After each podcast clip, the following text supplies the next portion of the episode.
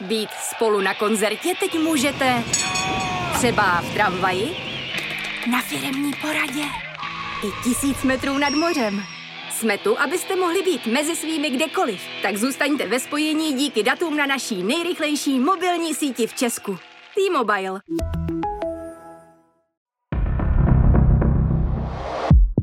Zloději životů Díl šestý Ztraceno v překladu Brutální ubodání mladé Ukrajinky v Praze dovede kriminalisty v roce 1999 až na Kypr. Stopy vedou mimo jiné do nevěstěnců a čeští policisté si musí velmi rychle osvojit tamní způsoby vyšetřování. Vrah z Vršovic spravedlnosti dlouho uniká. 51 bodných ran přitom není jedinou hrůzou, kterou má pachatel na svědomí. A čas neúprosně běží.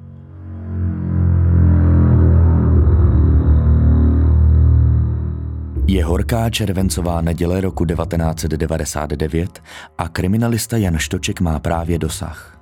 Okolo poledne mu náhle zazvoní telefon. V jednom z bytů v Kodaňské ulici ve Vršovicích došlo k brutální vraždě. Mladou ženu v tratolišti krve objevila majitelka bytu, která okamžitě zavolala na místo činu policii. Když jsem tam přijel, tak na podlaze v kuchyni ležela plus minus 20 letá velice pěkná holka, rozbodaná, tam měla mraky bodných ran, velký tratoliště krve, byť pouze zaklaplej. Podle krevních stop je jasné, že k vraždě muselo dojít nedávno, odhadem před 10-11 hodinami. Začíná klasický proces. Jako první je potřeba obejít sousedy. Hned první z nich kriminalistům vysvětlují, že se mladá žena, dle dokladů Ukrajinka, přistěhovala do bytu zhruba před třemi týdny se starším mužem, zřejmě arabského původu, jistým Javadem Mansúrem. V průběhu tohohle ohledání mi volal na mobil takzvaná stálá služba Interpolu České republiky. To byl mladý kluk, který mi říká, hele, já dneska sloužím a teď mi volali Kypřani, z Nikozie, že tam mají zadrženýho zřejmě teda jejich občana, protože on měl kyperský pás, ale byl syrský národnosti. A ten, ten člověk je celý od krve a přistál eh, na lince Praha Larnaka, no a když vystupoval z letadla, tak jak při těch, eh, při těch zajedno jak celních, tak té pasové kontroly, no tak viděli, že prostě je z od krve včetně pomalu i na rukou nějaký čmouhy, tak ho zadrželi a dotazují se, jestli nemáte nějaký takovýhle případ. Štoček okamžitě zbystří. I hned se spojuje s kyperskými kolegy a zjišťuje, že zadržený muž opravdu bydlel v Praze v Kodeňské ulici. Ohledávání místa činu pokračuje. V zápětí vychází najevo, proč je zadržený muž od krve. V domě je totiž havárie potrubí a neteče voda. Štočkově je v tom okamžiku jasné, že našel vraha.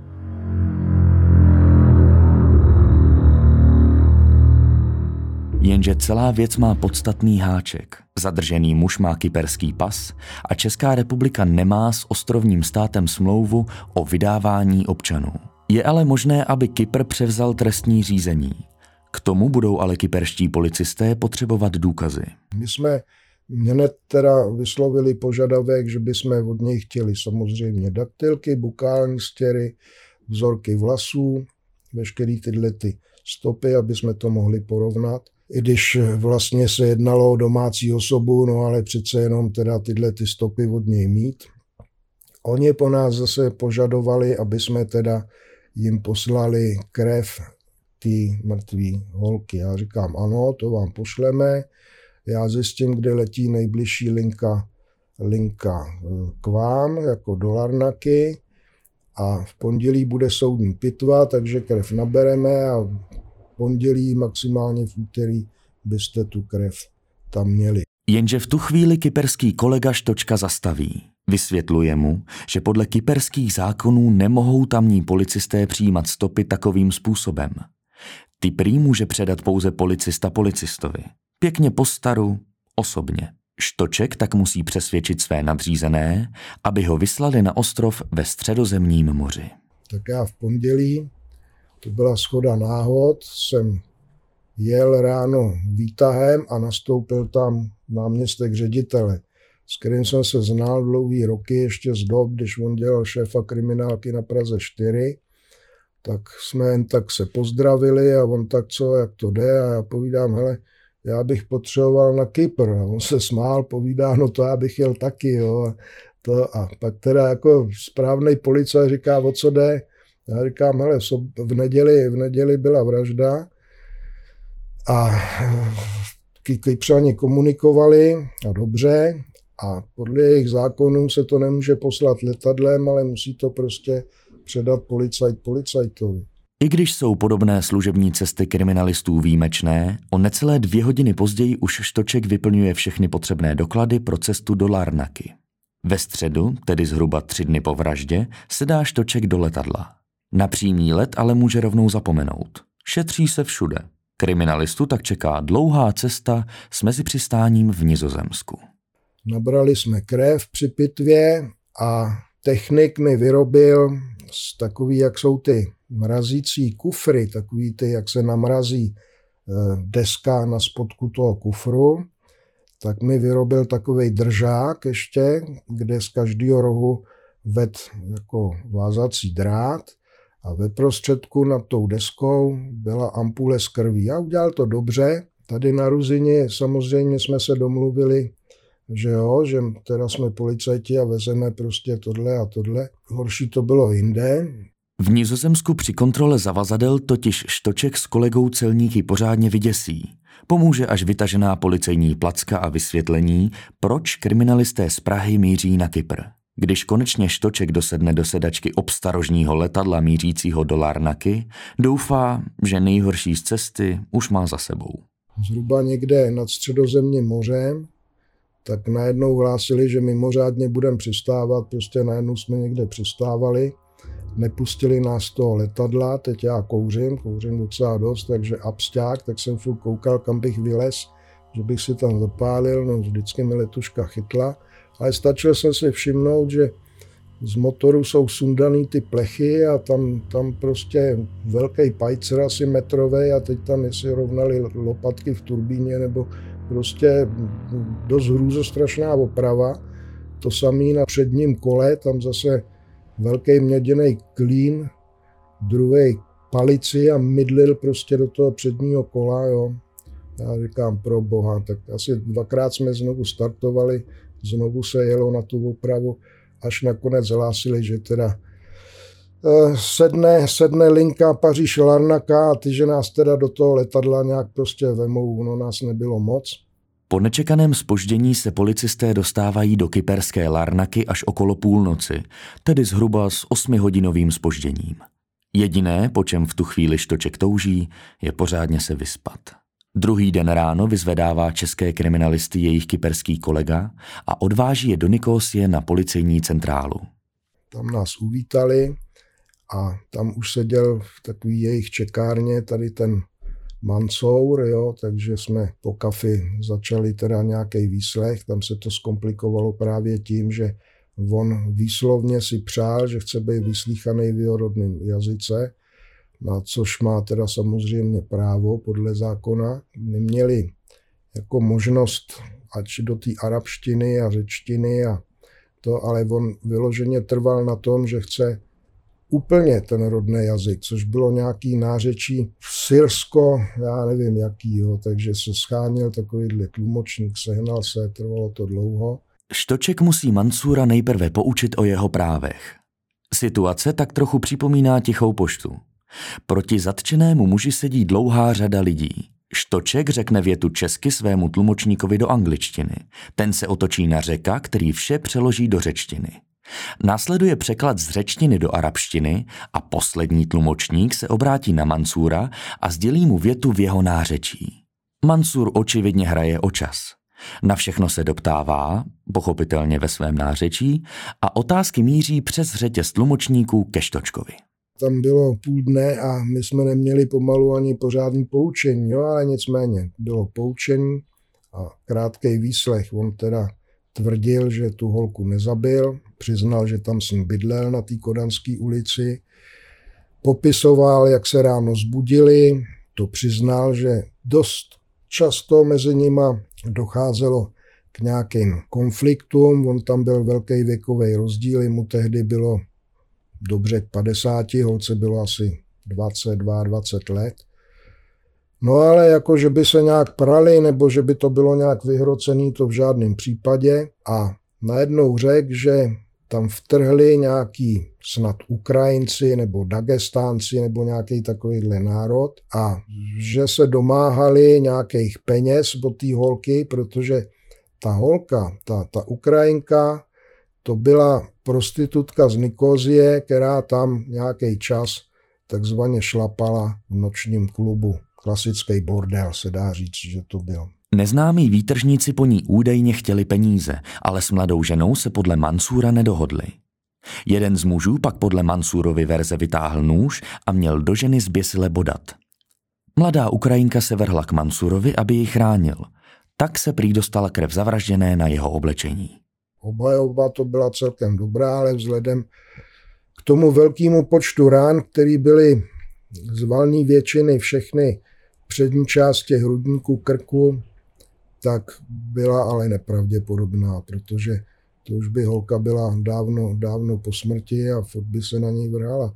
Tam, tam jako tohle nevycházelo, pochopili to jak Kypřani, tak, tak my. Kyperští policisté neprodleně vydávají návrh na Mansurovo zadržení, které místní soudce podepisuje. Zatímco podezřelý muž putuje za mříže, Štoček se se svým tlumočníkem k večeru vydává do centra Nikosie, aby se porozhlédl po nočním klubu, kde měla zavražděná Ukrajinka pracovat.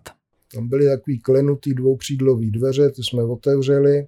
Dlouhý schodiště, nějakých 20 metrů, taková chodba klenutá a šlo se, šlo se po schodech dolů.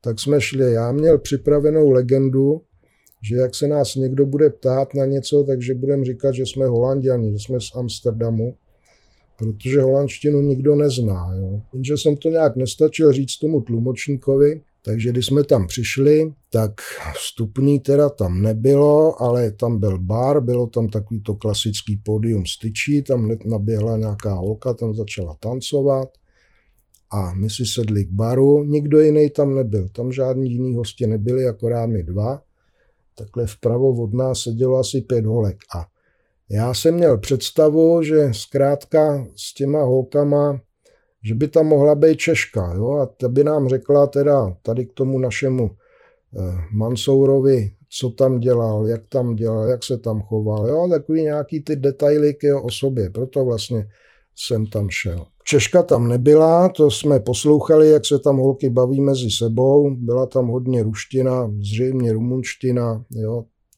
Češtinu jsme tam neslyšeli. A samozřejmě barman se nás zeptal teda, odkud jsme. Já se nadechoval, že řeknu Amsterdam a tlumočník řekl z Prahy. A jak řekl z Prahy, tak než jsem se rozkoukal, ty holky byly pryč. Těžko říct, zda ženy věděli o zavražděné bývalé kolegyni, nebo jen ztratili zájem, když se ukázalo, že příchozí nejsou movití klienti ze západní Evropy. Štoček s tlumočníkem v rychlosti dopíjí kolu v přepočtu za 180 korun a odchází, aniž by se cokoliv dozvěděli. Druhý den pro nás přijel řidič a ten toho moc nenamluvil. Vždycky byl takový jako hovorný a teďka seděl, pozdravili jsme se, celou dobu mlčel, přijeli jsme na tu policii, tam nám sice odpověděli na pozdrav, ale chodili kolem nás, prostě nikdo nemluvil. Já si říkám, sakra, co se děje, jestli ještě mi napadlo, jestli nemá nějaký svátek. No a když se s námi někdo pomalu ani nebavil, akorát nějaký základy těch služebních záležitostí, tak mi to nedalo, jak jsem šel za tím šéfem tam ním a říkám, jako problém, jaký problém, jo.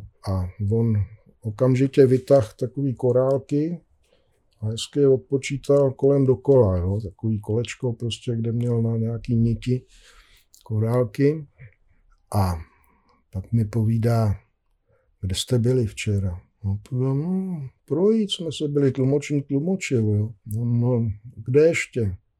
A povím, no co, no byli jsme v bordelu se podívat, protože jsme potřebovali zjistit něco k té naší zavraždění holce, ta tady šlapala. No tohle, jak jsem řekl, tak ten to točil asi čtyřikrát kolem dokola, ty korálky. A já povídám, co, co je za problém? A on, to není bordel, to je kabaret. Dobře, tak jsme byli v kabaretu. Kyperští policisté mají na návštěvy takových kabaretů jasný názor. Do nočních klubů se prostě nechodí, i kdyby to mělo být za účelem vyšetřování. Je jasné, že včerejší návštěva se velmi rychle rozkřikla. Informovala o ní už i média a to se Kypřanům pranic nelíbí. A já povídám, no a vy byste to dělali jak tady, jo, kdybyste měli ten případ nebo to. A on říká, no já zavolám majitele a ten mi to řekne. Tady je zvyk, že když se policista zeptá občana a ten mu zalže, tak druhý den už je odsouzený na rok vězení. Když zalže u soudu, je odsouzený na dva. Jo, prostě tady není zvykem, že by občan lhal. Prostě jak se ho zeptá, musí odpovědět a pravdivě. To je z Kypřanovi strany jistě nadsázka. Nicméně druhý den ráno Štočkovi skutečně přivádí majitele onoho nočního podniku. Ten je na návštěvu na policii kvalitně připravený. Sebou má dokonce seznam žen, které v jeho klubu pracují. Štoček z policisty se zaměří na ženy ukrajinského původu, které by mohly zavražděnou znát. Do půl hodiny jsou na policejní stanici ženy, které chtěl Štoček vyslechnout. Všechny podezřelého Mansúra znají. V jejich podniku se objevuje nepravidelně zhruba rok. Všechny ženy se shodnou na tom, že Mansur, prý bývalý cukrář, využívá jejich služeb a dobře platí. Shodnou se také na tom, že se jim příliš nepozdává, protože se dost často chová agresivně. Zavražděná Ukrajinka byla jejich kamarádka. S Mansurem se zblížila nejvíce. Slovo dalo slovo a mladá žena s ním utekla. Nejdříve do Bulharska, pak na Ukrajinu a nakonec pár skončil v Praze. Návštěva Kypru splnila svůj účel. Štoček předal svým kolegům všechny potřebné důkazy. Mansur sedí ve vazbě, jeho výpověď je nevěrohodná, za to výpověď svědkin dosvědčuje, že Mansur nebyl zrovna příjemné povahy. Spokojení Češi se mohou vrátit zpět. Ještě předtím jsou ale pozváni svými kyperskými protějšky na slavnostní večeři. Tradiční kyperskou meze, která se může skládat až z 30 různých druhů jídel. Každý má jenom ochutnat jo, a oni to zase odnesou, přinesou další. Takže jak jsem nevěnoval pozornost, o co vůbec jde, tak přinesli první, teď jsme jako povídali složitě přes to tlumočení, tak já vyjel misku, jo, odezdal jsem prázdno. Mě za chvíli přinesli další, já jsem něco ducha plného vykládal, vyjel jsem tu misku celou, se odevzdal a když jsem je asi čtvrtou, tak už jsem nemohl. A tak jsem se tak podíval na toho tlumočníka a ten, ten češtinou takovou nenápadnou říká, ty vole, nežer to všechno, to máš ochutnat jenom. A povedám, no to jsi mi neřekl tohle, jo. Další chody si už Štoček dává tak, jak vyžaduje kyperská etiketa. Na druhý den se Češi vracejí zpět do Prahy. Nyní zbývá zařídit, aby se veškerá potřebná dokumentace dostala kyperským úřadům. Já teda jsem zařizoval předání spisu teda na státní zastupitelství, který teda měl oficiálně předat teda na státní zastup, zastupitelství na Kypr ten spis kompletní, jenomže ten spis musíte nechat přeložit do toho eh, jazyka rodného toho pachatele. Jo. No, takže s tím tady byl veliký problém, trvalo to hodně dlouho a Kypřani, když nedostali spis, tak toho pachatele tam pustili. My jako policie a oddělení vražd jsme v tom měli čistý svědomí, protože jsme v tom opravdu konali tak, jak jsme měli a to, že státní zastupitelství, městský státní zastupitelství mělo takovouhle prodlevu s tím posláním, přeložením toho spisu, no tak to už byla věc, za kterou jsme nemohli. Já potom, eh, protože jsem měl vizitky na ty Kypřany, tak tady s tím tlumočníkem jsme víceméně soukromně tam volali a tomu šéfovi té policie prostě jsme to vysvětlili, že to už jde mimo nás, že to neovlivníme. Prodleva v překladu se ovšem ukazuje jako problém. Krátce po propuštění totiž Mansur v Nikosii zavraždí další mladou ženu, opět Ukrajinku. Způsob vraždy je podobný, přes 40 bodnořezných ran nožem. Na Kypru je v roce 2001 odsouzen na 12 let vězení. Je z něj ale propuštěn předčasně. Záhy se opět pokusí zabít další mladou ženu, tentokrát z Dominikánské republiky. Bodnej nožem do tváře a posléze se jí pokusí zardousit. Ve vraždě mu zabrání jen pohotoví svědci. Mansur je opět odsouzen. České úřady tvrdí, že opakovaně urgovali kyperskou stranu, aby v otázce pražské vraždy zahájili s mužem trestní řízení. Kyperská strana to odmítá.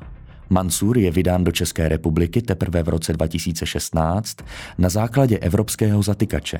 O dva roky dříve se totiž v zemi změnila ústava a Kypr už tak může vydávat své občany jiným zemím. V současnosti by Mansurovi hrozil za tak brutální vraždu výjimečný trest. Musí být však souzen podle zákonů platných v roce 1999, kdy mu za vraždu hrozilo odnětí svobody mezi 12 a 15 lety. Soud mu proto uděluje trest ve výši 12,5 roku a po odpikání trestu vyhoštění na neurčito. Soud v případu rozhodoval na základě nepřímých důkazů, které podle jeho verdiktu tvoří uzavřený, jasný a logický řetězec. Sám Mansur se k vraždě nikdy nepřiznal. Navždy zůstane otázkou, zda by včasný překlad dokumentů a menší byrokracie nezachránil alespoň jeden lidský život.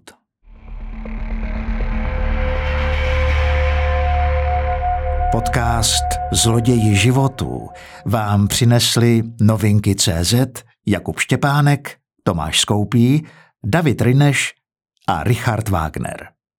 Všechny díly z první série najdete už nyní na novinkách a v podcastových aplikacích.